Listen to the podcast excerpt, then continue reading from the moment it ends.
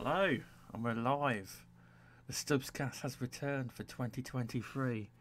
I'm just hoping people can hear us, because I've done a couple of tests, it's worked every time. And the Stubzcast is back. I did 8 last year. Overall, the Stubzcast, although I don't do many per year, it's proving still quite popular. It grew in 2022. So yeah, it's just a fun show with creators, indie developers I've also had on the show as well before, and it's just a fun to share people's stories and knowledge through their journey into content creation, podcasting. Literally anything that's deemed content creation is quite a wide field. It is. This week I've got a guy who I've known for quite a long time, BMG, and he started out doing the odd podcast here and there, and I do remember the comment from him saying, "I'll never be a content creator." Well, here he is on the Stubzcast. How are you doing, BMG? I'm fine, thank you very much. Yeah, no, thank you for inviting me on to do this one-on-one sit down and talking. But yeah, all good, all going well. How are you this evening? I'm okay, thanks. Can the chat hear BMG? I just wondered if the chat could hear BMG, that's all. There's 3 people in there. It's just wondered because it's something I'm new to. This is going through OBS and Discord. Knowing my luck, nobody's going to reply now. Anyone in chat? 4 people. Must be someone. Go on. Can anyone hear BMG? The volume, what? The volume of BMG? Or the volume of both of us, Fimba. Yeah. Which, let's see if I can edit my settings and just see if I can increase. Can barely hear anyone. Oh.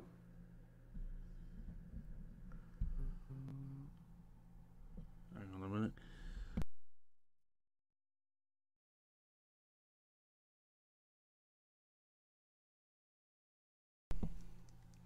Masuku is a good tester of sound quality. What's the sound quality like, Masuku? Does that sound any better coming through clear? Can you? And also the question is, can you hear BMG? Is a question as well. Yeah, can you hear us? It's good for Masuku. Well, it might be good for Masuku. I reckon that'll be it. Some people listen to it differently. Yeah, but I tested it on my phone a minute ago, but I come quite through quite loud, so I'm guessing he can hear you as well. If he's saying it's good for him as well. Yeah, good. Right, sorry about that, audio listeners. We're just testing something new with the Stubzcast, because on StreamYard you have to pay to have overlays and stuff, but you don't on this. And now I've got a PC in connection. I thought I'd test it. So yeah, BMG, do you want to introduce yourself to people that have never heard of you in the podcast scene / content creation? I know it's hard for you to get used to. Yes. I'm Bald Man Gamer, also known as BMG, because I think multiple shows I was on, people getting sick of just calling me Bald Man. So I shortened it, but obviously kept the name on Twitter and like the PlayStation and Xbox. So yeah, so I've shortened it to BMG just to make it easier for everyone when on shows.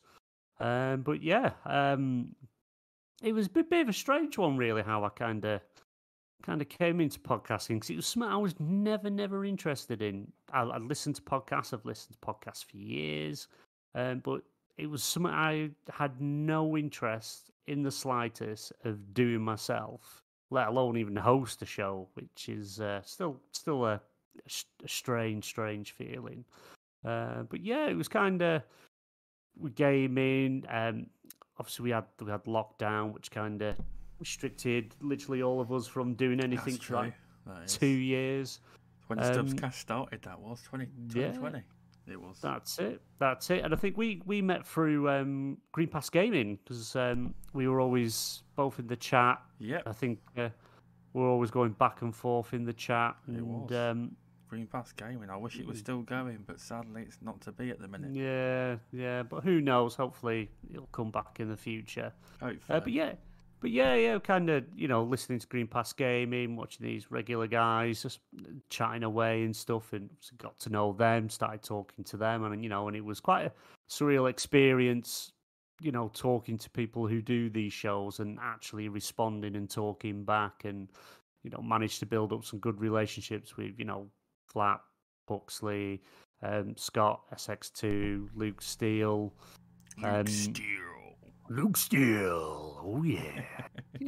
Yeah, and obviously we've many people in the chat, obviously, as I said, the likes of Fimba, Masuku, yourself, you know, we always seem to bounce it off each other in the chat and stuff, and I think if I remember rightly, we were like talking away, you know, you suggested one day, we'll get me on a show or something like that, and I was like, no, not really.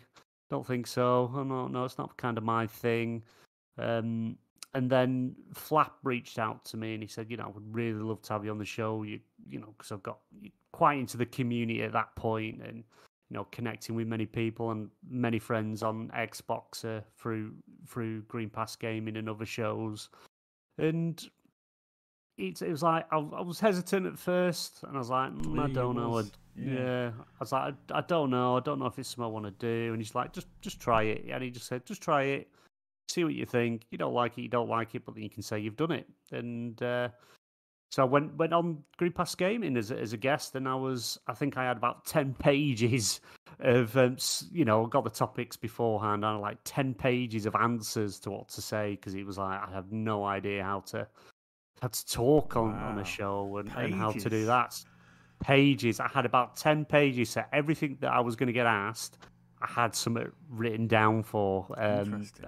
And if you ever get a chance, go back and listen to that show. Don't ask me which one it was. I honestly can't remember.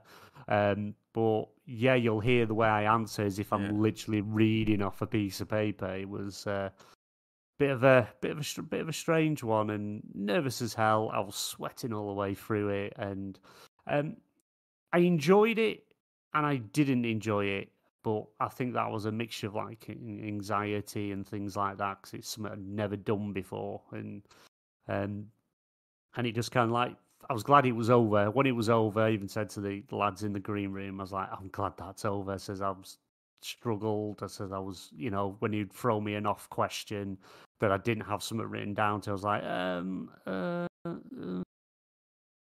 and it was. Yeah, but no, I know the feeling, because obviously I went on a few podcasts before I actually started podcasting. I was on, but the most nervous podcast I was on, I think, I went on Boom Show once, and Xbox 448. So I actually, I had a panic attack on Xbox 448's podcast, because there was that many people in chat. I panicked. I shut the laptop off and made out that my internet died. I texted him a day or so later, so I'm sorry about that. I had to think what I call was a panic attack. Yeah. Oh, he says, don't worry, mate. He says, if you're not used to that amount of people, I was still quite new. He didn't have to make a story up. I says, well, I felt a bit stupid. He says, don't worry. He says, it happens. Do you know what I mean? I had a chat with over 100 people in. I was like, bloody hell. And when I went on Boom Show, Boom wasn't the big time, you know, like hundreds and hundreds of people. It was like when Boom first started, so the numbers weren't massive. So I was alright on that, but I was still nervous on that, because he asked you big questions and the topics didn't suit me, so it didn't go very well, if you ask me. I can definitely relate. It's hard when you don't know the answer, because you know you feel like you can't just turn around and say I don't know, because then it doesn't make good content, and it kind of like, you know, puts people off wanting you to bring you on shows and things like that. And so you try and prepare as much as you can, but sometimes, you know, like now, obviously I'm part of the XPN network. I'm the host of the PSN Party Podcast. I'm the host of the brand new show, Destiny Party Podcast, that we just did our first episode Sunday just gone. It went well. I mean, yeah. Who would have thought it though? Podcast host. You are. I tell you one thing, you are. Obviously, when I used to do midweek gaming, I was never very good at doing the topic reading. But you, when you read an article, you are very good at reading on the podcast an article off on the podcast to talk about. You've got a good reading voice for podcasting. You have. Yeah, it's. I didn't like say I had to. You know, I'm a fan of like Kind of Funny as well. And yeah. I watched their shows, and it was kind of that's where I got the idea of doing it that way. If you ever listen to Kind of Funny Games Daily, I don't really know.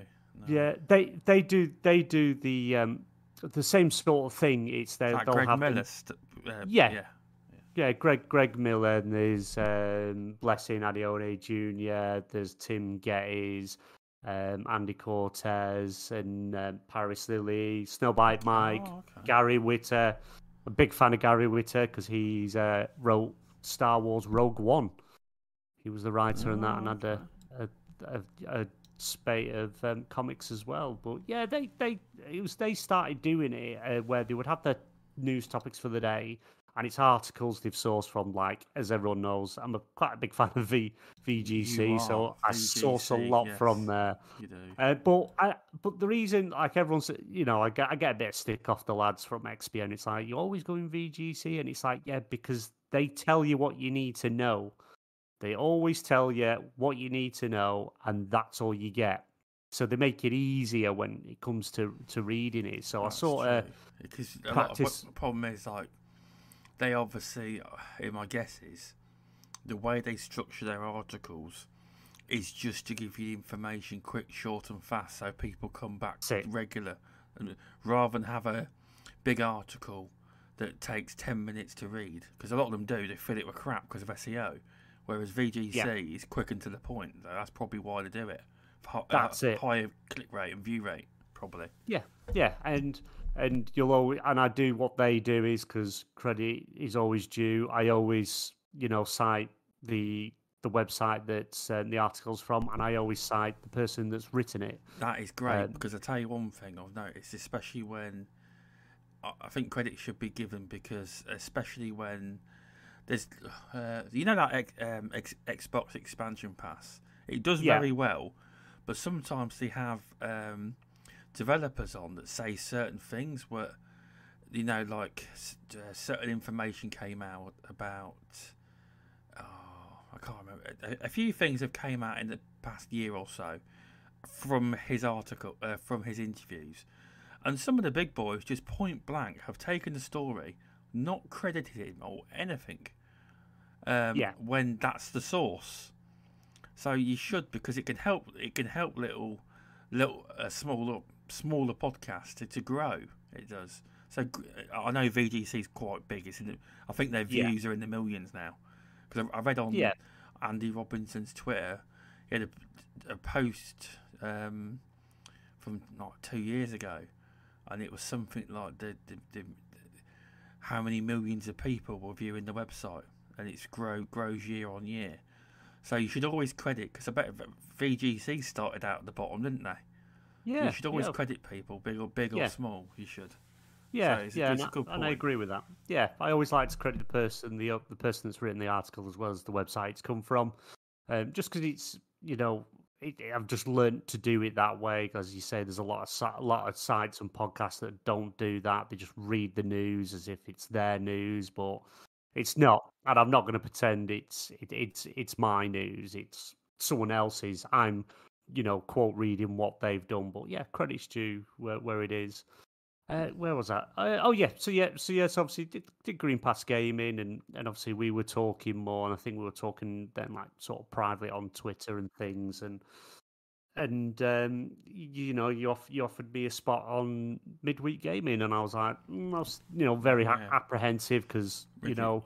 Yeah, I can understand why, because I can't remember. Was it the point when we had panels of six odd people? I think it was, big personalities. I can see why it might have been a bit daunting at first.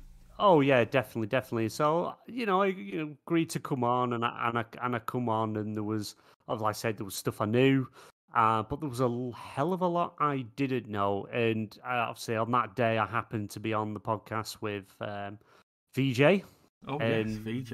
Yeah. VJ gave me the biggest slapdown, I think, known to man.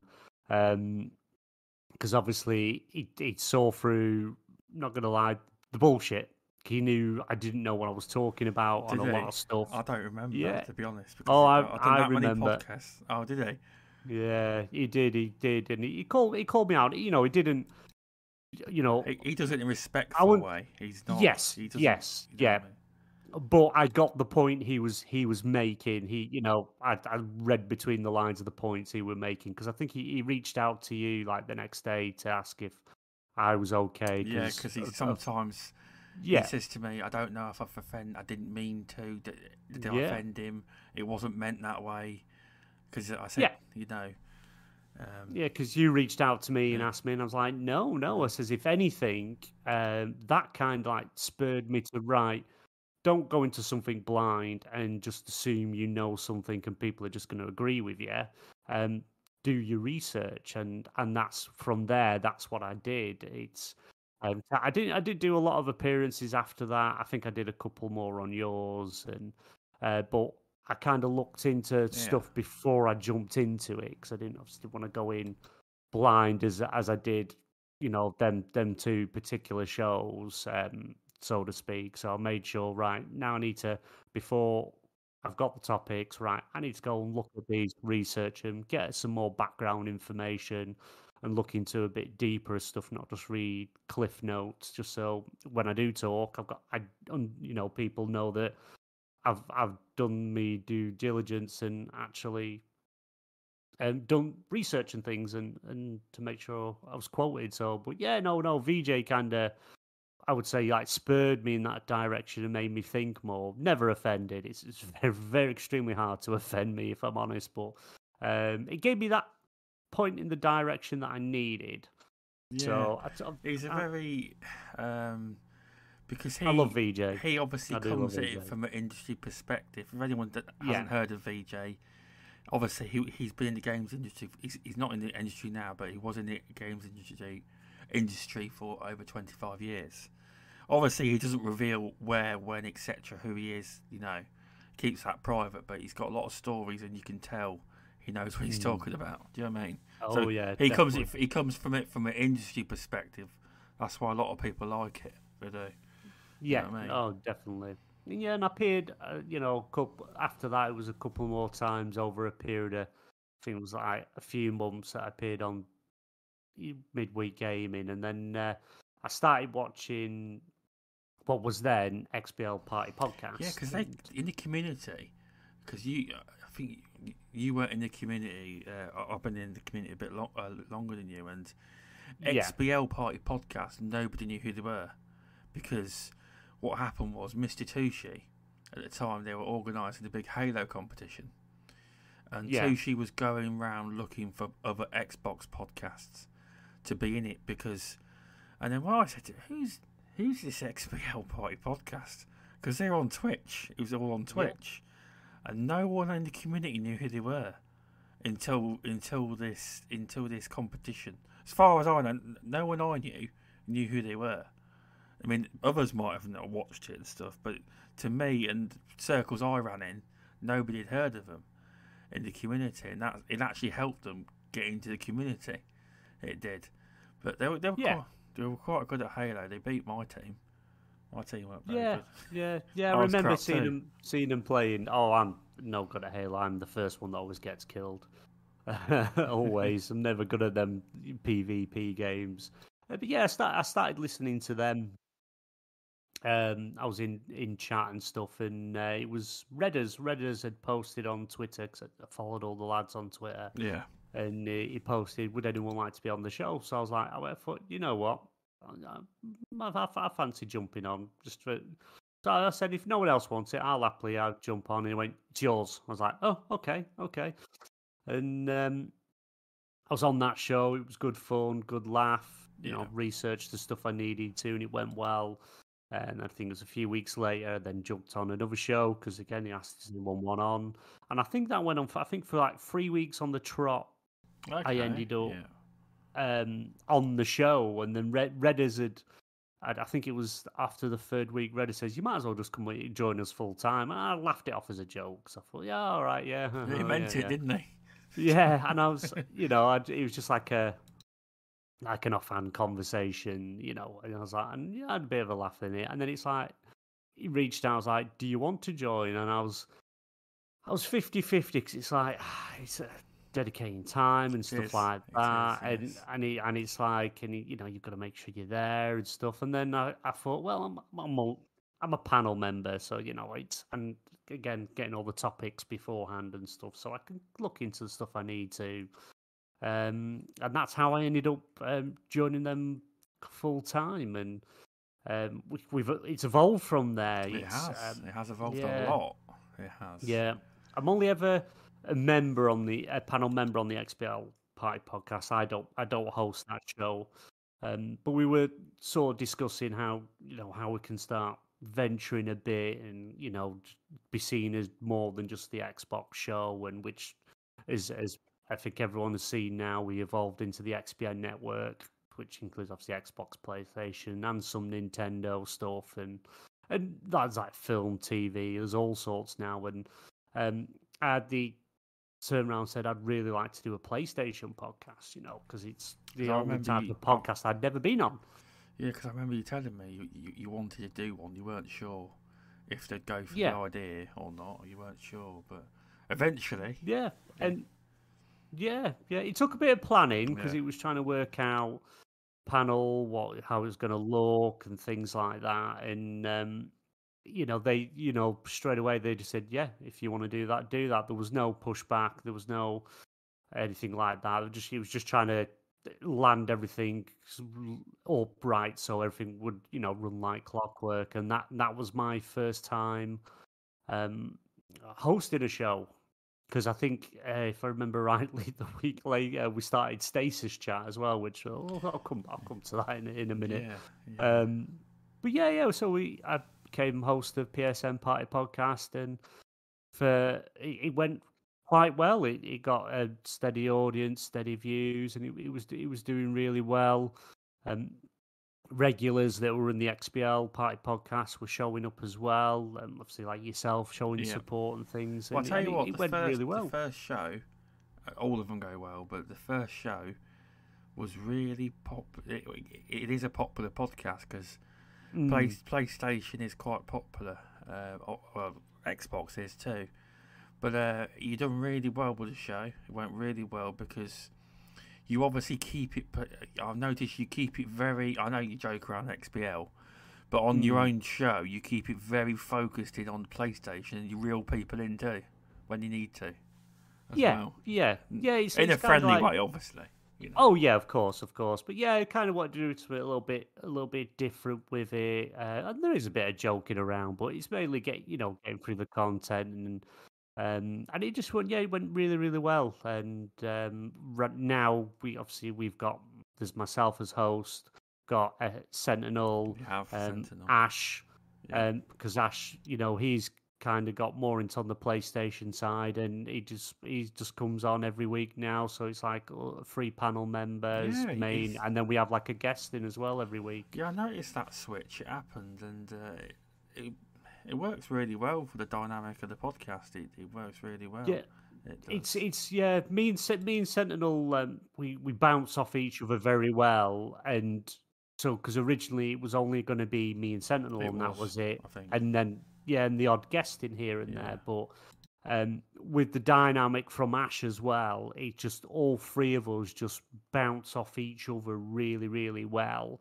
And we keeps the conversations going, and then into having a guest in, you know, some weeks as well to mix it up a bit. It's it's gone really well. We've introduced video game 20 questions at the end of each show just to change it up a little bit, because, you know, people listen to podcasts because they want to know the latest news and things, and that's fine, and we do that, but it's just more to end the show, have a bit of fun, you know. Test all our gaming knowledges and and things like that. So we really, really enjoy it. But yeah, it's a good show, and there is more to come. Obviously, I introduced Destiny. I told the guys that I'm going to do a Destiny podcast. So basically, the PlayStation Party Podcast is got off to a really good start. I think the quiz adds a different dynamic, because to be honest, I listen to quite a few podcasts, PlayStation and Xbox, and of an unspecific platform ones as well. And you don't really get the quizzes at the end of the show. Yeah, and because you mentioned there is one IGN show that does it. Game Scoop. Yeah. General, though, they don't really bother. So it adds a fun end to the show. It does. So it's quite good. That is. Yeah, that's it. And more people are starting to take part. Put some questions in the chat for the panel to ask and things like that. So we're getting that community involved as well. I've asked community members for some suggestions. I've had a couple of games so far suggested. So, but it's going well. It just adds a bit of a different dynamic. Just changes things up a little bit, and it's just more of a bit of a chill end to the show.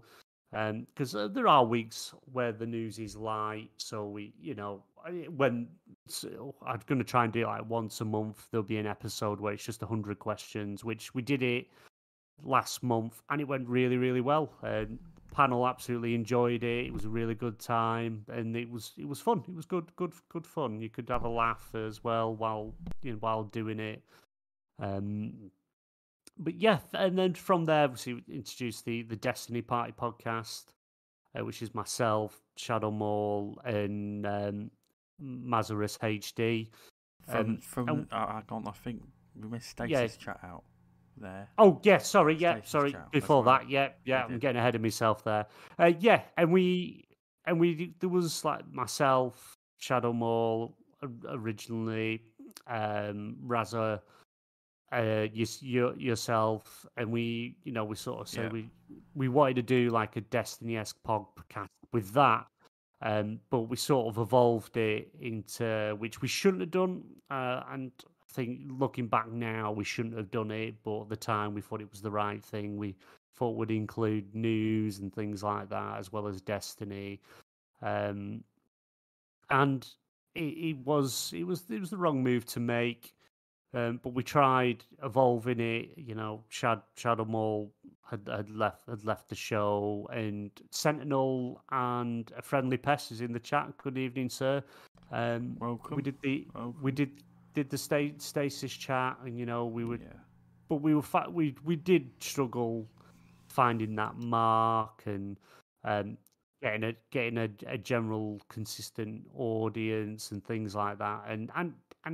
Sadly to say, it didn't work out, and we ended up ending it because it wasn't working. There's a number of factors in there, from panel members clicking to what was being discussed and how how it was coming across and things like that. So we all sort of mutually agreed that this is kind of it. It's time to step away from that. We were all sort of in agreement. No one fell out. There was no hard feelings or anything like that. But that kind of ended, which kind of freed me up a little bit, because I think at that point I was doing at least 3 shows a week. I said to you, gotta calm down, because burnout can happen. Because obviously before Stasis Chat happened, I ended Midweek Gaming, and I've learnt things. Do you know what I mean? The way I ended Midweek Gaming, some people felt, apologised. It's all good now. We are. It kind of gave off the perception I didn't want to do Midweek Gaming, but I didn't want a podcast. But then I went on a new weekly podcast, but. Made mistakes. You live and learn. But I'm all good for everyone. So it's all good. It is.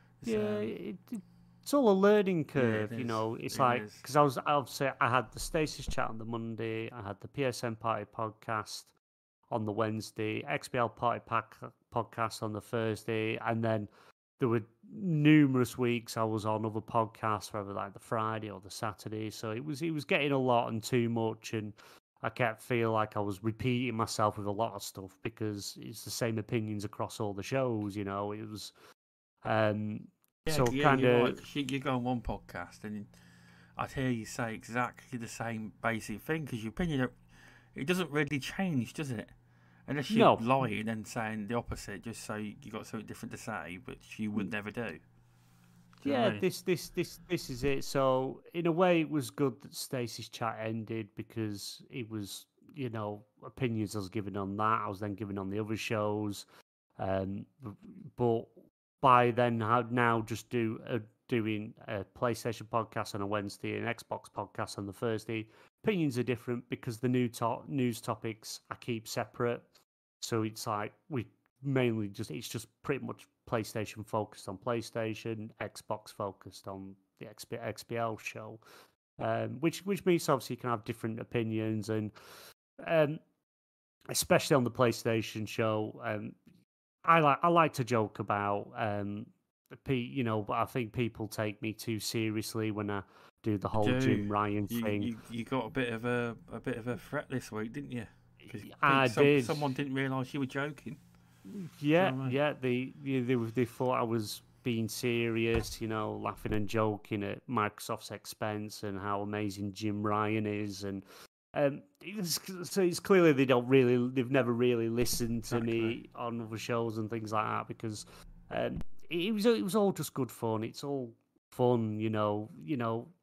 Whether someone agrees with that deal or not that deal, you know, the whole ABK thing, you've got to have a laugh and a bit of a joke about it because in reality, to the Joe public, the common person, you know, the average gamer, we're not invested in these companies. It doesn't really, in the grand scheme of things, matter to us. Do you know what I mean? You go on podcast to have fun. Yeah, talk, that's it. Because no one really gets paid unless you're high level, you know, like Kind of Funny level. That kind of, you know, yeah. Unless you're on that level, that's a bit different. But yeah, of course, most people in our community just do it for fun. That's all it is. Yeah, exactly, and it is all fun. I don't go on these shows to. I don't see it as work. I see it as fun, and as obviously we've been back and forth many a times about, you know, I always said I'm not content creator and stuff like that, and you're like, no, yeah, you're hosting a show, you're scheduling the minute you've got a PSN Party Podcast, like, hello host, hello podcaster, content creator. No, I'm not. Well, you are. and yes, I do have to stand corrected now because that is why I'm classed as, and I enjoy doing it. I enjoy planning the shows. You know, I always find topics for both, as you know, Redders likes to say, how bad are the things I pick and stuff like that. It's all good fun. Exactly. Yeah. Sometimes, if you're purely going off news, you can't. A lot of weeks, you just can't find anything. Some weeks there's nothing. And recently, there's been a spate of loads of news, mostly bad news, and there's some good news. But it's difficult some weeks because I found it with Midweek Gaming a lot of time. It's difficult because some weeks just there ain't no, and you've got to find something to talk about. Yeah. Well, this is it, and I always chuck in loads and loads of stuff, news articles and things. So whoever's hosting the show, obviously me mainly PlayStation, and obviously Redders, who's he's currently taking a break for the moment. He's you know, just having a bit of a rest from stuff and good lad. Doing being an adult. He's been an adult and doing adult life things, but I just chuck them all in. Then he can pick. Yeah. He just picks what he wants. He's like, we hear him on the show. He's saying, "Oh, another shit topic from BMG," and it's all in good fun. Obviously, none of us have fall out or anything like that. It's just good fun. It's all having a laugh, and but yeah, I kind of like from there. I kept thinking I really want to do something Destiny wise again. Well, it makes sense because out of all your games, obviously, apart from your Marvel Snap. Oh, yeah. I would have a Marvel Snap podcast. Go on, say it. What is Marvel Snap? Marvel Snap is the Game Awards 2022 Game of the Year and the XPN Network Mobile Game of the Year as well. Once you go Marvel, there is no other rival. There you go, he said it. But yeah, apart from that, the game you put the most amount of time and hours into is Destiny, so you may as well. Yeah, yeah. So I just literally tell the guys I'm doing a Destiny show, and it's kind of went, sort of gone from there, and it took a bit of planning. Shadow Maul and his friend Shadow Wolf, VFX, they created the intro for Destiny, which is really good. The countdown is they did all that, and it was fun. It was fun just to talk Destiny. I didn't even get through. I think I had 5 topics, and we didn't even. I think we got through 2 of them at most. I think because the conversation was going well. Was enjoying what we was talking about. It's a good sign, though, that is, when it goes well. Yeah, and it went well, and I've had... I think it did, yeah. Yeah, and I've had a couple of people reach out to me. Sentinel, he sort of deals with, all the guest side of stuff now, and he's had people reach out to him that are up for being on the show as well, so there's...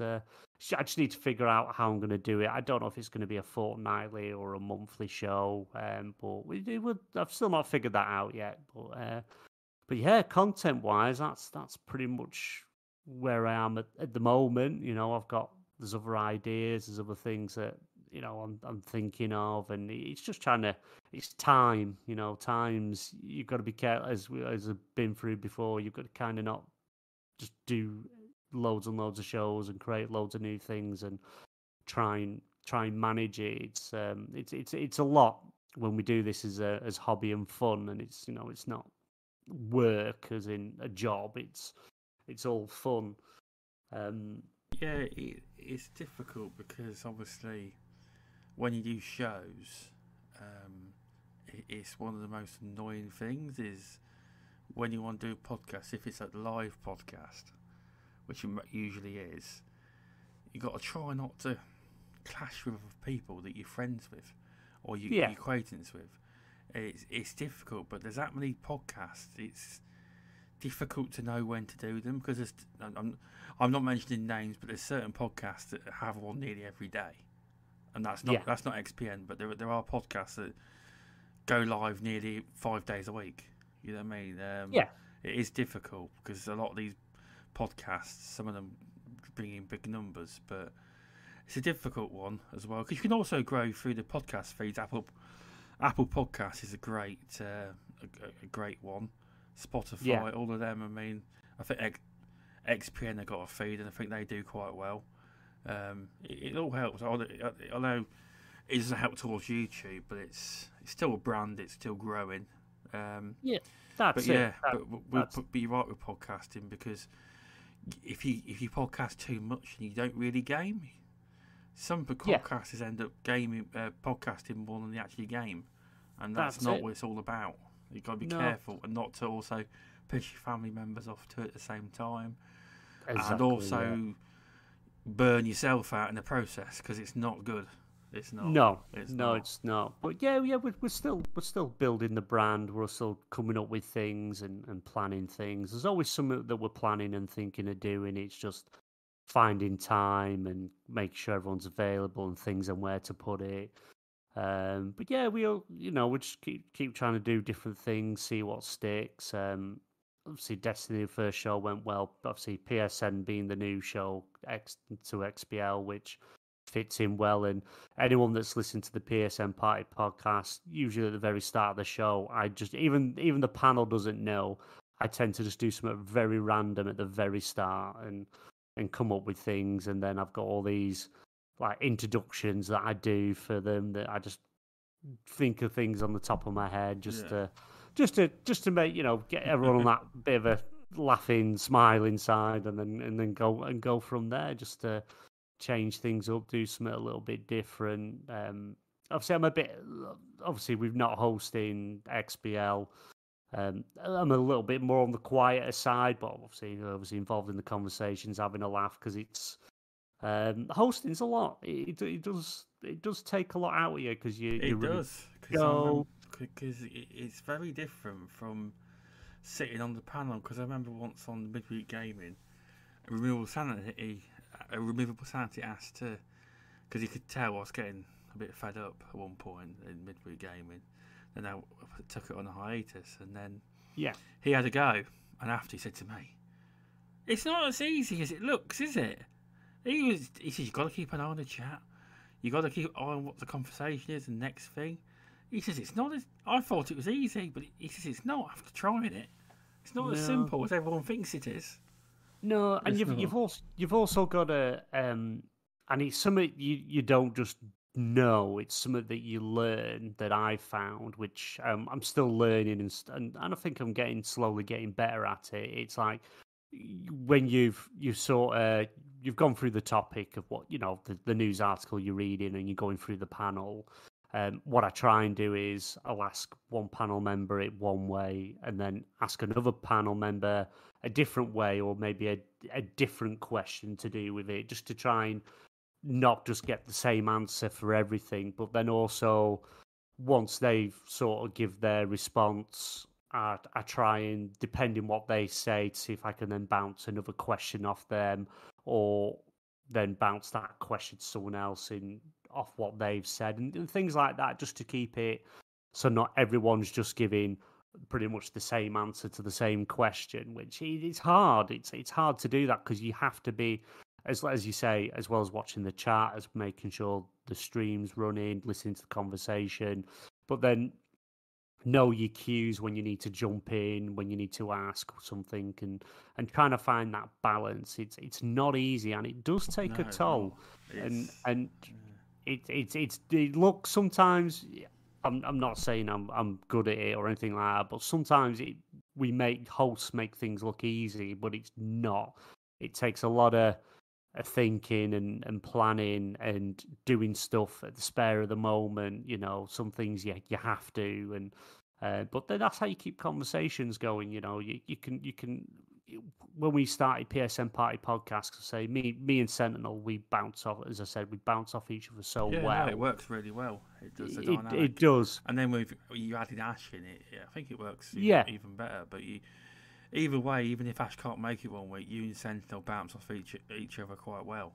That's it. And our very first episode of PSN Party Podcast, it was just me and Sentinel. We were meant to have a guest that first show, but we didn't. So we just thought, right, let's just go for it, because we're like, what do we do? Do we cancel? It's like, no, let's just go for it. Let's just have a conversation about PlayStation and stuff. And we had our topics, and we bounced back and forth, and it worked really well. We've got that good dynamic.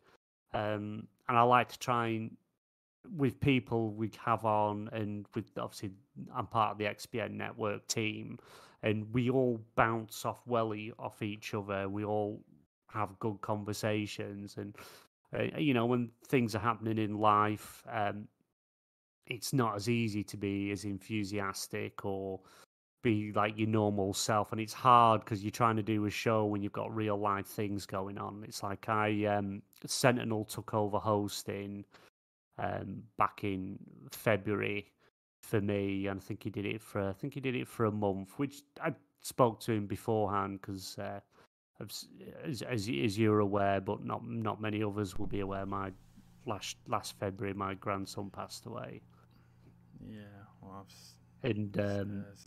It was terrible. It was his in February was his first year anniversary, and so like mentally I wasn't there. I couldn't focus. I was like sort of planning stuff, but I couldn't really do it. So Sentinel took over. It's understandable. It is.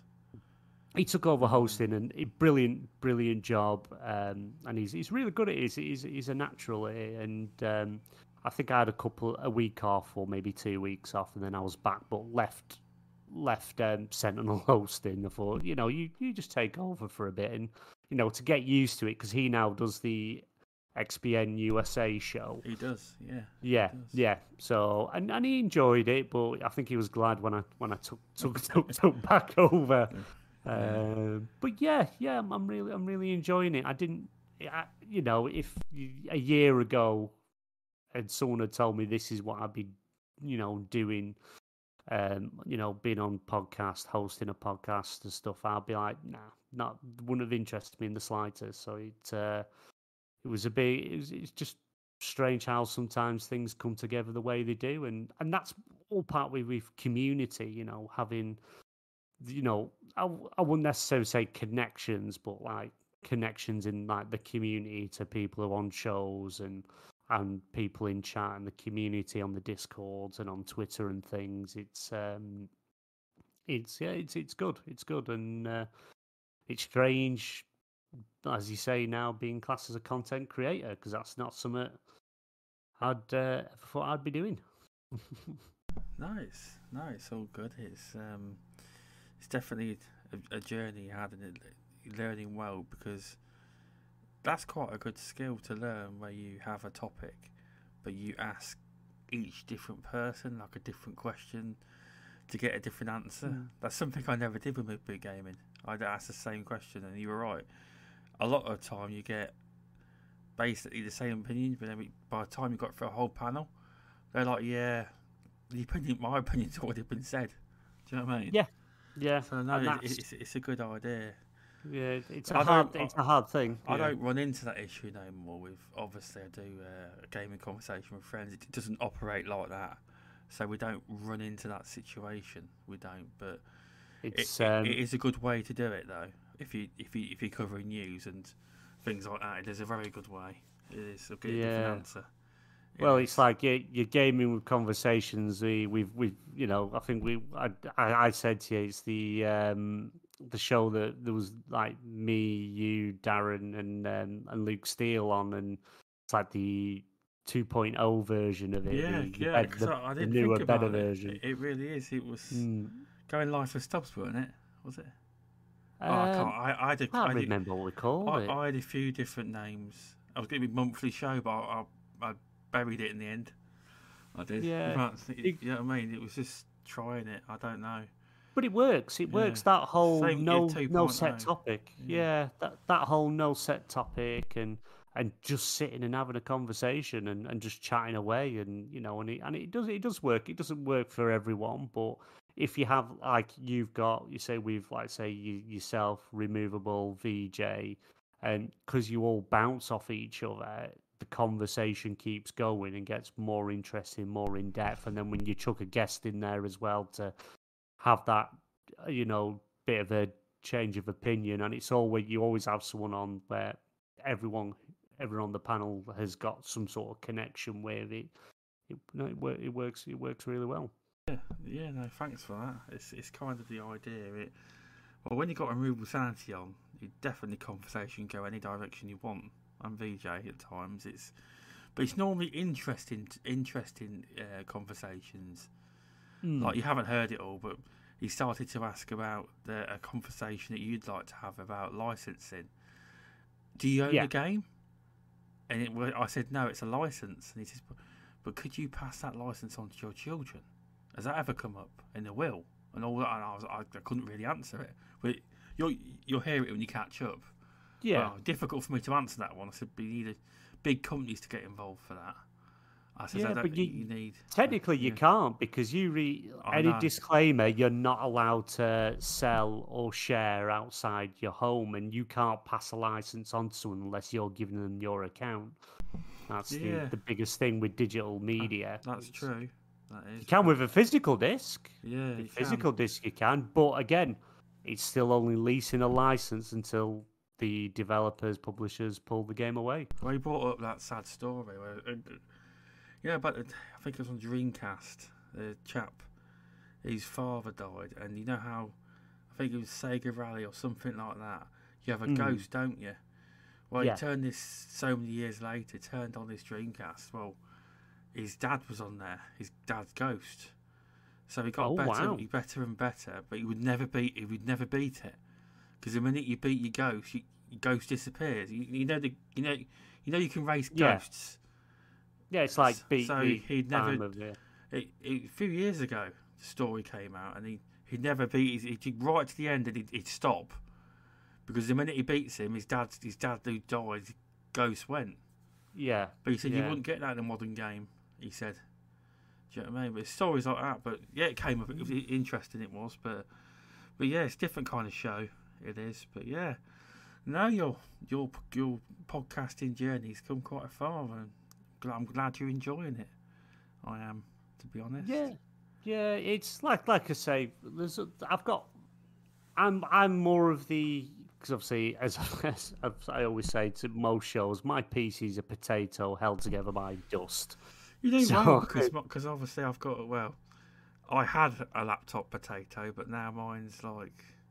Or £1,000 PC, so it's not a potato no more. But yeah, you know what I mean, it's quite. I make it work, but I'm more of the ideas guy. I've got ideas for things, but I can't really put it all together because I've not got the physical stuff to do it. But yeah, I've got a few ideas of different things I'd like to do and try and things like that, to see what works, see what doesn't work. But it's like I say, it all comes down to time,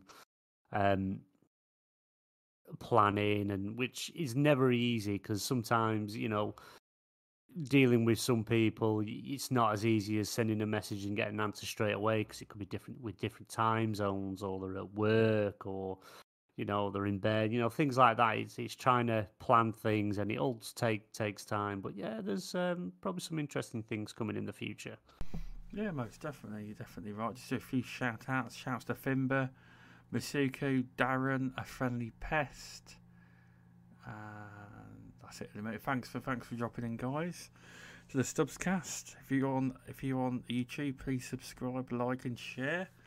If you're on Apple Podcasts, please let me have some reviews. BMG is the only one so far that's actually given an Apple Podcast review, despite... no, Stubbs... Yeah, you have given a Stubzcast review for that one, haven't you? I thought I was on that game...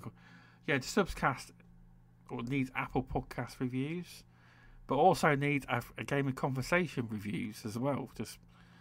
We have a lot of listeners on Apple Podcasts, and nobody likes to leave a review. It's cool. Yeah, I'll have a look. I thought I had done it on that one, but I'll double check if not. I thought I was on Conversation with Get Gaming with Friends then. I did, but yeah, but no, leave your reviews if you will. It helps. It helps. It does, because the Stubzcast on podcast feeds is very popular. On Spotify, we've got 89 listeners. And the Stubzcast nearly has over 1,000 plays on podcast feeds. Really? Oh, that's amazing! Amazing. It's strange, isn't it? Over all the shows, over the 52 interviews, it's had nearly it's not at 1,000, but I haven't looked in a while because I've got to look at the main feed. But it should be at 1,000 nearly. It's a bit weird because podcast feeds, a lot of people, because these are more interviews and not as popular, but some of them are on YouTube. You got your dealer, but young lad Lewis from LOD Perspective on YouTube, his one's got 191 views. Oh wow, that's amazing! Yeah. But no, it's all fun. I don't do it for the views. It's just interesting to see it grow. That's all. Just interesting conversations, because a lot of people like to hear stuff like that. They do. Yeah, and it's like you get more and more people that are listening. I find now listening podcast-wise instead of doing it through YouTube, because unless you've got YouTube Premium, you have to have it open up on your phone the whole time. Whereas a podcast, you can have your screen off and have your headphones in. You know, I upload video now to Spotify. You may not notice because it comes through as an audio file, but I upload videos now to Spotify. It plays videos now. It just automatically offers the video. You don't have to have the video, but it does. Yeah. It's just a thing that they're pushing videos now. But it just tells you if you upload a video, all the other podcast platforms will just get audio. So they make it easy for you. Oh, that's brilliant. But, yeah. Wow. But so gaming history. Where did you first start off with gaming then? Can you remember? Oh, you don't have to go. You don't have to go into specifics. Do you know? You can do the basics if you want. I'm not very good at gaming history. Well, I've had a fair few over the years. I think I can't remember the name of the console, but I remember the very first one I played on. It was the one where you had the keyboard and you had to put the tape in. Commodore 64? Commodore 64, that's it. Yeah, it was on. Yeah, I couldn't remember the name of it. Yeah, where you had to put the tape in and to play the game. Yeah, that was my first introduction into gaming. I think I played in Atari once. Was it the 2600 many years ago? Maybe. Quite possibly. But yeah, that was kind of my first introduction into gaming, and I was a bit skeptical about it because obviously the Commodore and stuff, it wasn't exactly groundbreaking graphics and stuff. But for back in the many moons ago, it was good. I couldn't even tell you what even games I played on it. I remember playing a game called Mr. Angry. Now, don't ask me what the game was actually about. I can't remember. I just remember seeing the case. That's all. I can't remember. Yeah. It wasn't actually out. I believe it was a hand-me-down from my uncle. I got it off Commodore 64. It wasn't actually at the time in console. I don't believe. My uncle was getting rid of it, and I had it. But yes, UK Daz has two Baldies. Yes, correct. Welcome, Daz. But yeah, the vague thing I can remember was you had to go from, obviously it was only a side scroller, but you did one screen at a time, then had to load up the next screen. But the idea was you had like a bit like a tribe or like with a carriage, and you had to like get as far as you could before everyone dies. And I can't quite remember how it worked, but that's the only vague thing I can remember. And after that, I had the Nintendo, the original Nintendo. Big Mario fan back then. That's all I ever played was Mario and Duck Hunt. I got all the Mario games, with the big giant cartridges. I had the bazooka. Nice. I can't even remember what that was used for, but I remember I had the bazooka. I had the gun for Duck Hunt because it came with it. Okay. Yeah. I had the robot. I don't know if you remember the little robot. No, I don't. Oh yeah, it would have been about 10 inches tall, and you plugged it into the front of I think it was into the Player 2 slot on the Nintendo. And when you played games, it was meant to. It was meant to help you. Yeah, I never had a Nintendo. I was Sega. Oh yeah. Oh, I didn't touch Sega. I've never been a fan of Sonic and Sega. Never was back then. You had to bring up Sonic, didn't you?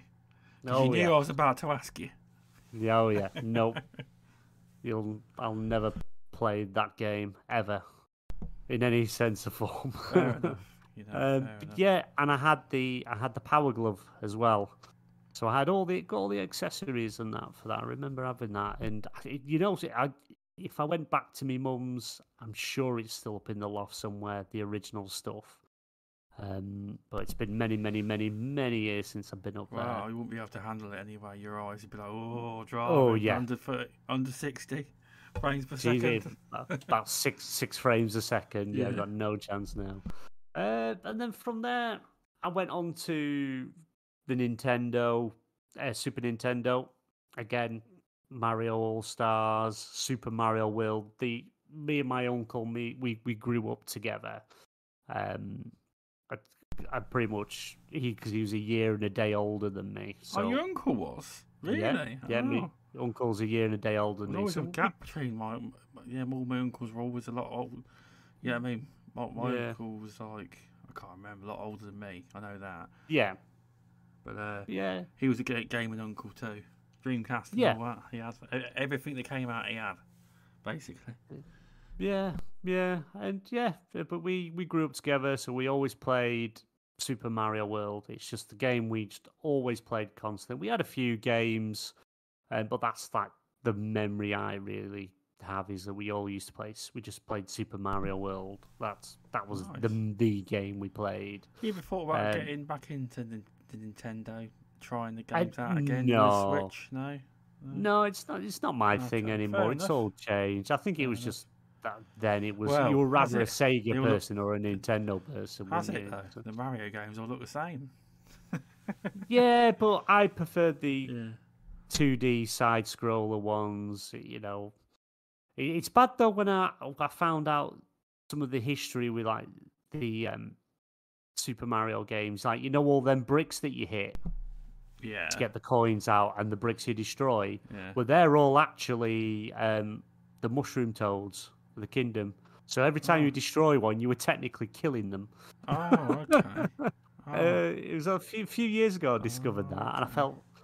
so bad, did you?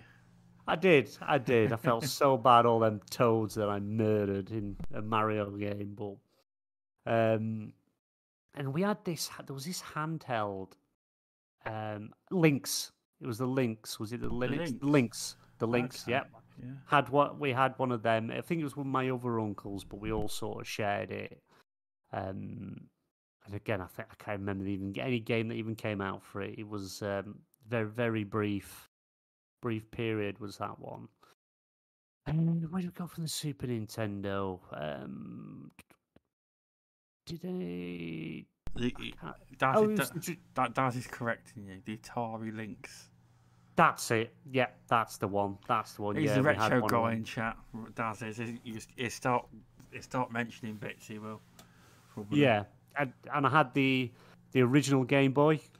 I have got one of them upstairs. Yeah, the yellow one. Where you had to, if you were going to play it at night, you had to shine a light on the screen so you could see. Oh God, yeah. I used to love Tetris on that thing. That was awesome. Tetris. Yes. Oh, classic game, classic. Biggest games in the world. Oh yeah. And I still remember. We had the original Pokemon on there. Yes, that was on there. I do believe it was. I had it. Yeah, I think it was. I've got it now. Always red. Always It'll went red. Expensive now. It will be big time. Oh God. It'd be cost more now for it than it did when it came out. Yeah, it will. It wasn't cheap then. If all these people knew the game, the retro game, as a kid, if we all knew all this stuff would be a fortune in the future, we all would have kept it. We didn't know, did we? Exactly. You know? Yeah. Things would have never have opened. Would have kept sealed forever and been millionaires by now. Exactly. And then we did have a Dreamcast. Did you? Yes, we did. That we did have a Dreamcast. Perking up now. But the only game we played on the Dreamcast, and there was two games that we played.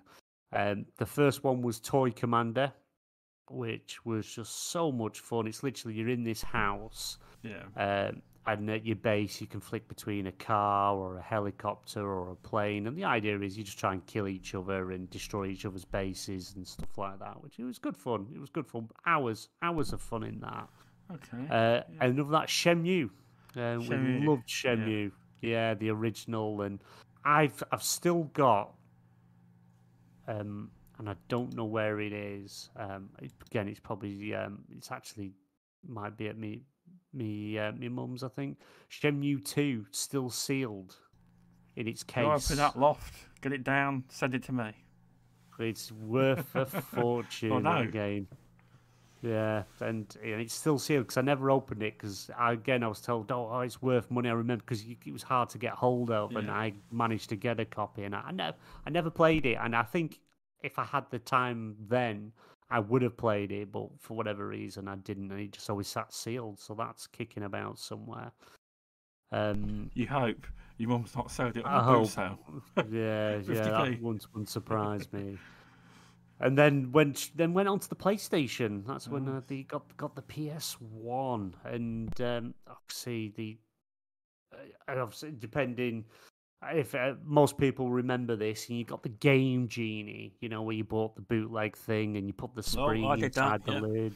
Ingemal's Market down there for a tenner. It used to be all piracy games were everywhere for the PS1. Oh yeah, Ingemal's Market was. I went there years ago when I got my missus, and I was like, well, what's going on? What do you mean? Well, I came here when I was a kid, and there was dodgy tables everywhere selling pirated games. It was corrupt. Oh, no, it all changed. But, yeah, it was like 2 for a tenner or 3 for a tenner. They all worked, though. because because they won't rip you off. Because if you come back, they just give you another copy. Yeah, you know that's what I mean? It. You used to pay the police off. They did. Yeah. Yeah, and it was crazy the things you could pick up. But we did have some original games before we got that. It's like Twisted Metal. We loved that game. We used to play it all the time, two-player. Yep. You know, where you had to go around the arenas and work together. That was always fun. I've heard of it.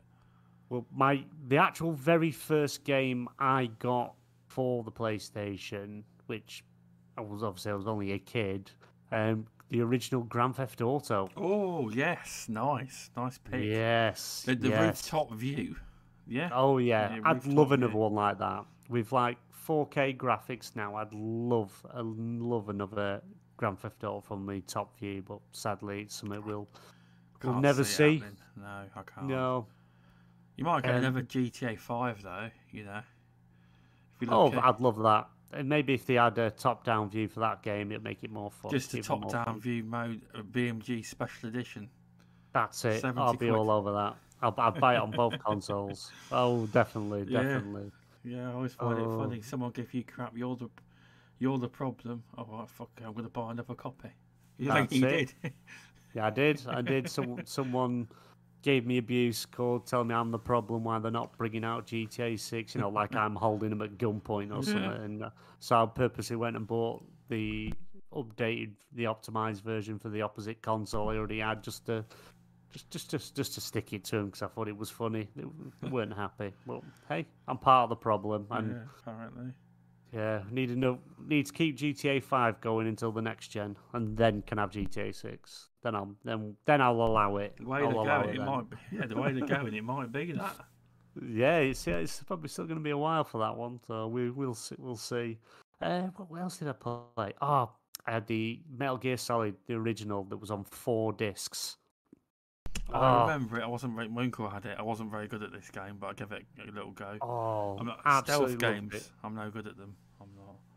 Yeah, it's a bit of a strange one. It obviously there's so much dialogue talking in the codex and stuff like the codec. Sorry, and absolutely loved it. It was one of my favourite games. I did the 2 playthroughs to get the 2 endings.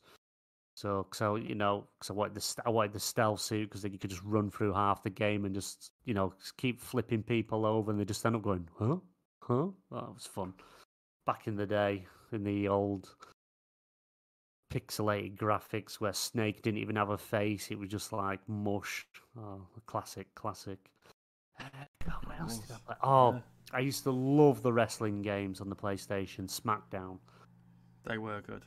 Oh, absolutely! I was unbeatable, absolutely unbeatable, and I think that's sort of where I came into enjoying and watching wrestling was through that because the games were just so fun, and then I discovered that WWF and stuff at the time, and got right into it. It was yeah, and from there obviously got the PS2. Hard console to get a hold of when it came out, but luckily I was managed to get one. And there was too many classic games to list that I remember playing on there. Tony Hawk's Pro Skater, do you play that? Yeah, and that was on the PS1 though, wasn't it? It was on the PS1 and it was on PS2, but uncles loved playing it. I didn't. It was one of them games I didn't mind watching. But it wasn't a game I enjoyed playing, and I don't know why. I think it was just something that I just didn't fancy, to be honest. But I didn't mind watching it. The music was cool, and what they were doing, all the tricks and things, and all the grinding down the poles was all fun. But it was good. It was a good game for them to watch, but not to play for me. And then I got the original Xbox. Because there was a main reason I picked that up, and it wasn't for Halo, because a lot of people obviously went for Halo. For me, it was WWF Raw, because you couldn't get Raw on the PlayStation. You could only get SmackDown, because SmackDown was the blue brand, and it was only on PlayStation. Oh, okay. And Xbox, you could only get Raw. I didn't know that. And I learned something there. Okay. And I wanted that, so so I got the original Xbox and loved that game. It wasn't as good as SmackDown, nowhere near as good as SmackDown. But yeah, and then obviously I played Halo. I really enjoyed that game, but then I didn't even really use it that much after that. It kind of just sat and gathered dust. The original Xbox, didn't have it. Yeah, I got one eventually. My uncle gave me it / sold it me. Yeah, I think that was in the 360 gen. Maybe it was. Shouts to Back from the Dead. Welcome Warwick Gaming. Thanks for popping in. But yeah, I never actually had a Xbox original. No, I didn't know. Yeah. As in, at the time when all the hype and when it was out, I didn't have one. No. Compared to the PlayStation, I don't think it really had a touch on it at the time. But it was an enjoyable console, and there were a lot of good games on there. It was just I really only wanted it for one game. And that was the wrestling game, because I was quite big, wrestling then, was more into it, watching it. So it was more for the games that I wanted it for. Yeah. And then from there, got the 360, managed to get that launch day. First game you bought, Gears of War. No. It weren't out for the launch day. I'm joking. No, the launch game I got with the Xbox 360 was Condemned. Oh, which was Condemned, yeah. It was like it was a bit of a weird game. You were like a detective or something, if I remember rightly, and you was trying to solve a murder or something, but you was like going, it was an 18, and you were like smashing people's heads in with 2x4s and things like that. And it was and they did bring it was a scary game. You are right. It was a very weird game. I can't remember a great deal about it, but they did bring out a second one. But yeah, we had the 360. We obviously got the Halo. Was it Halo 2 that came out on that? It was, wasn't it? Halo 2 was that? I didn't return to gaming. I didn't have original Xbox. I got an Xbox 360. I didn't game for years. I got an Xbox 360 because a guy at work was telling me how good Gears of War was, and you needed to buy. And I got one. Then I went to got Gears 2. Then he said get Gears 3. And that's how I liked it. Gears 2. Then I bought Gears 1. Then I got Gears 3. Weird order, I know. But yeah. You didn't do the first game first. No, I didn't. No, I did play Gears on the 360, and I did enjoy it. I think that's where I first played it on there. But again, you either like it or you don't with Gears. It's one of them things. Yeah.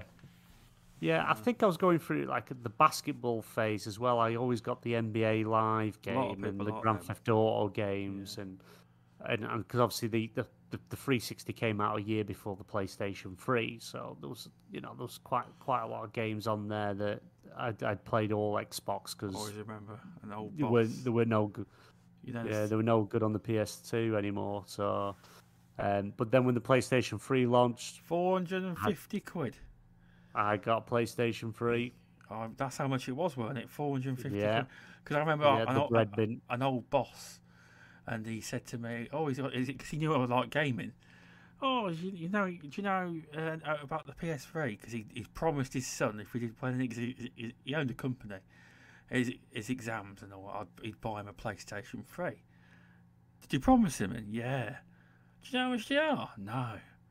Well, without a game, they're 450 quid. Well, his eyeballs and he popped out the sockets. Yeah. How much? Yeah. 450 quid with no game. Oh, I think I've made a mistake there, but I'm going to have to buy him one if he does well now. That's it. Crazy. But.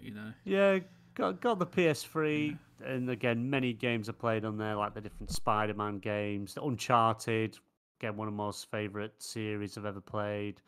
And I remember playing Snake Eater. Okay.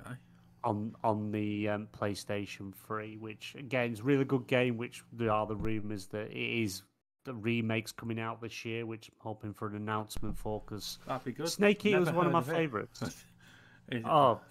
It's technically Snake Eater's technically the very first Metal Gear Solid, how Big Boss got his name, Big Boss. It's like the origin story of Metal Gear Solid. And it's weird that the games, even though they come out 1, 2, 3, 4, 5, that isn't actually, not even the order of it, you know. Technically, Metal Gear Solid 1 is the... That would be number 4, technically. The 4th one in the series. Okay. Metal Gear Solid 2 is technically the 5th one in the series. It's very confusing.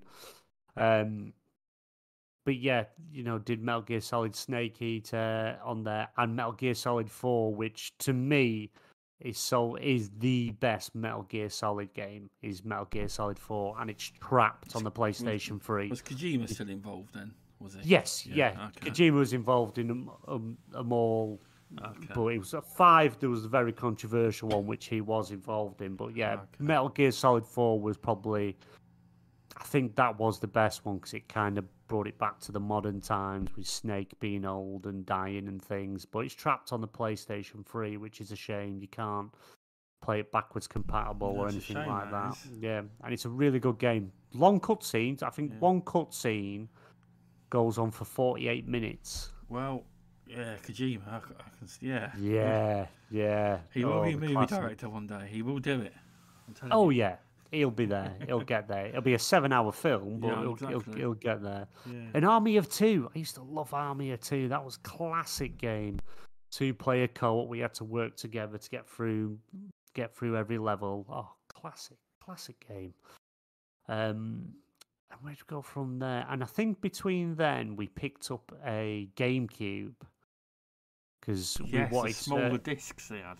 Yeah, but we only got it for one game, Mario. And we only ever played... Nope, not Mario.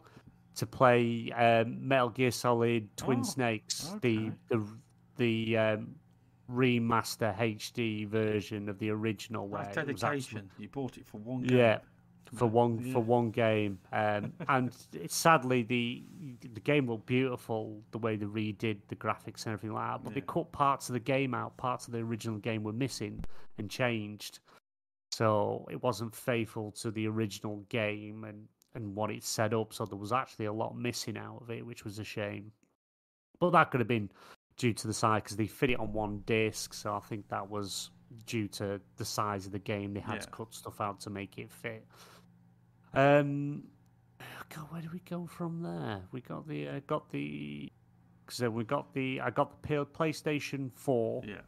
Before I got the Xbox One, and obviously I'd never heard of Game Pass or anything like that. But yeah, I was all PlayStation 4 from the start, that generation.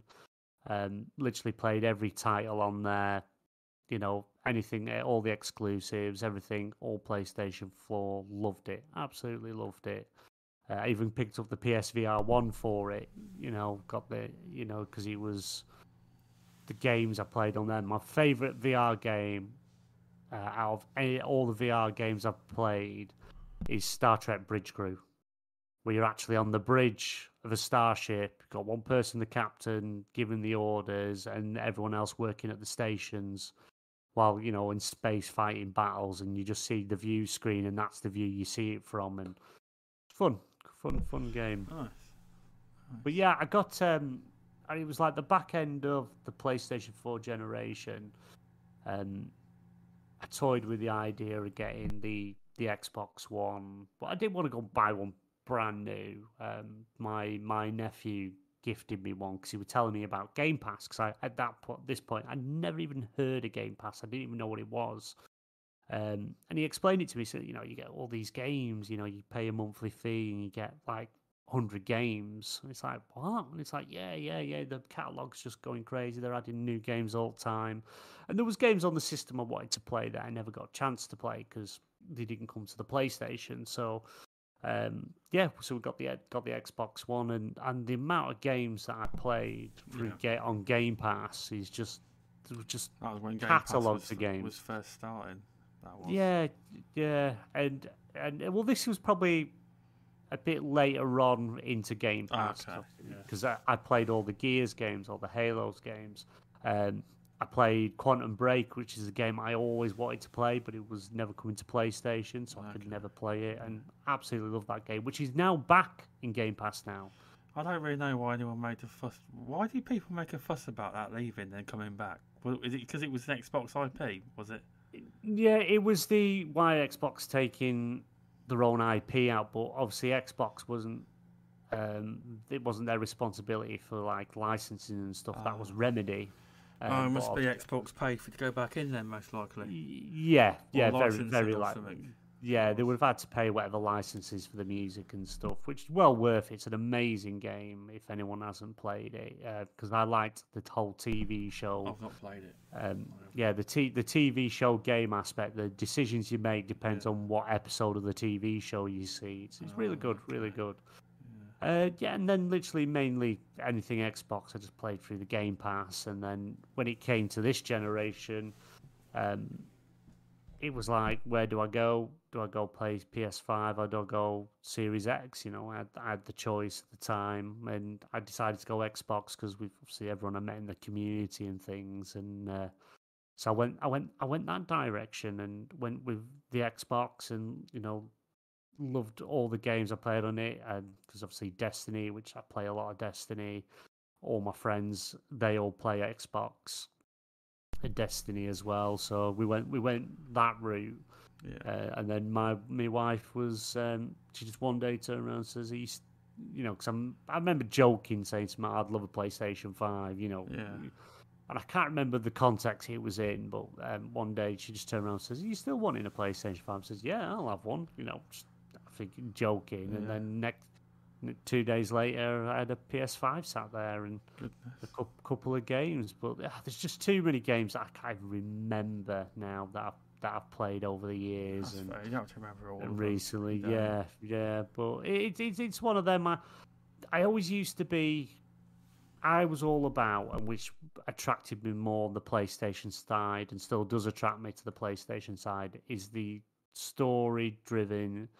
Cinematic, you know, adventures, big stories, set pieces, you know, like Uncharted is just amazing for that. And I've always been about just the single player games and the experience that I get from it, and you know, the personal connections, like God of War, God of War 2018, the whole father-son connection and the struggling to show his emotions to his son since his wife, you know, Atreus' mother passed. And, you know, I find I related to a lot of the stuff there. It was a good game. The game was fun, but it's the story that grabs me. It's stories in games that really I connect with. Yeah. And then anything... I connect with the PlayStation games so much because of the story narrative games they are. That's it. And that's why I love them. You know, there's always the argument, every game's the same, just a different skin. They're not. But it's like, no way. But it's not, because all the stories are different. You know, they PlayStation put a lot into the characters, the story. They make you feel a connection to the people you're playing as, or you know, and things like that, and like the enemy, archer, nemesis, however you want you'd word it, who you're up against. You can like also feel for them and see things from their side of stuff as well, And I just love it. I just really enjoy it. And like Star Wars, Jedi Fallen Order, I know the game gets slated a lot for like a lot of the mechanics and things, but the story. If you're a fan of Star Wars and you've seen the films where this takes place, you know, where Order 66 has just been initiated, and like the loss of life, and you know, and the things that you go to each planet, and you know, you can see the Empire's been there, the way how everyone's been treated and mining it for resources. It's just, and I felt connections on there with, you know, with the different characters and things, and felt for Cal Kestis. You know, he's just literally lost his home, his mentor, his father figure, everyone he knows and loves is gone, and And you know, and it's amazing games like that. You know, not just exclusive to one platform, but what you know the different companies are making and the games they're bringing out. And I like the multiplayer side as well. I like being able. I use that mainly for fun, not for something to take serious. Just fun playing with other people online, catching up with friends that I don't get to see much of, and things like that. But yeah, no, that's pretty much where I am in the gaming life. Yeah, no. I've had a lot of consoles. Yeah, you definitely have. Thanks for catching me up there. It's you've played a lot of consoles, a lot of great games you have. But it's just good to get gaming history and have a chat about podcasting and your journey into it. But, I mean, you probably might not answer this. Have you got any tips for anyone who wants to get into podcasting? Any doesn't have to be great tips. Any words of advice for anyone wanting to guest on shows or anything that might help people? I would, if it's something you're interested in getting into or trying, you know, reach out to, if you know people who do shows and stuff, just reach out to them and ask them, you know, if you want to guest on the show, just mention if there's ever a space I'd love to be on or something like that. But also, I would, the best advice I would give is be yourself. Don't try and be someone else.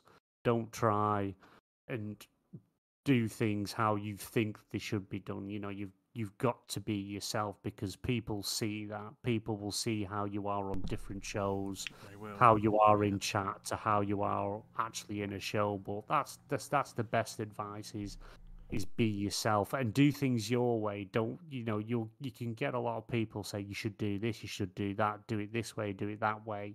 And maybe a bit that sort of advice and how to start something, but you have to find your own way. You know, if you're just going to do the same as everyone else, you're not going to stand out. You know, you're not, may not get a bigger audience that you want or looking for if you're doing what everyone else is doing. It's like, try and do something a little bit different and be natural in yourself and find your own way. That's sort of what I did, is try and do my own thing, and I always hope it tries and connects across to the audience.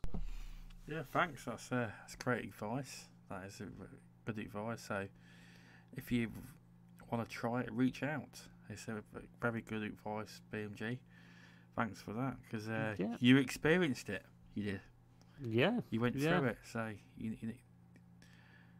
Yeah, and that like as I said at the start, you know, I had like 10 pages of notes written down, and you know, it's. You look at the words and half the time you can't say them. You've just got to kind of do your research. You know, if you know what you're going to be talking about or what you're going to decide you're going to do, just do a bit of research. I'm not saying you have to like go down the rabbit hole and discover every nook and cranny, but just know what you're going to talk about. And as we said earlier, it's like if you're hosting and you're asking someone a question after an article you've read, and listen to what they say, and maybe you can ask them another question on top of what they've said, because it can lead to that. Or when then moving on to your next guest, you know, try and change it up a bit. Ask them, you know, on the same subject, but ask them in a different way, and ask them something slightly different, so you're getting a bit of a different answer instead of just everyone that's saying the same thing, and eventually getting around to someone saying, "Well, everyone's already said everything. There's not more to say." Yeah, no, that's true. Great advice. But yeah, it's been a great show, BMG. Thanks for coming on. It's been a pleasure to have you on. You're now in the Stubzcast Interview Hall of Fame. You are. That's it. My picture's going up on the wall. Yeah, it is. But yeah, thanks for coming on. Do you want to tell people where they can find you? Over on XPN. I do believe I have dropped his links in the description, but I will check after the show. I will, but you want to tell people? Yeah, you can find me on Twitter at Bald Man Gamer. You can find me on PlayStation at Bald Man Gamer 86 or Xbox Bald Man Gamer, and also can find me over on the XBN Network at XBN Network, and on YouTube where all our content's there. I think, what day are we now? Yeah, next show's tomorrow, PSN Party Podcast at 8:30 p.m. BST, and I'll be hosting that, so you can find me there tomorrow. Yep. Thanks, BMG, for coming on. No, and thank you. If you've enjoyed the show, please like, share, and subscribe. If you're on Apple Podcasts, please leave a Stubzcast review, or on Spotify. It helps the algorithm. But yeah, thanks everyone for tuning in live and after the fact. And I'll see you on the next Stubzcast. I will release information as and when I know.